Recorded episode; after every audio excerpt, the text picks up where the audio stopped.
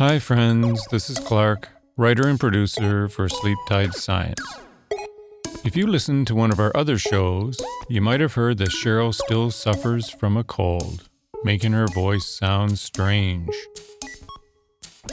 So, we will delay our release of this week's episode until next week, when we hope her voice will have returned to normal. Our next episode is about bones, which is pretty exciting, and there's even a silly joke at the end. Until then, check out our other episodes, including our very first, which is all about farts.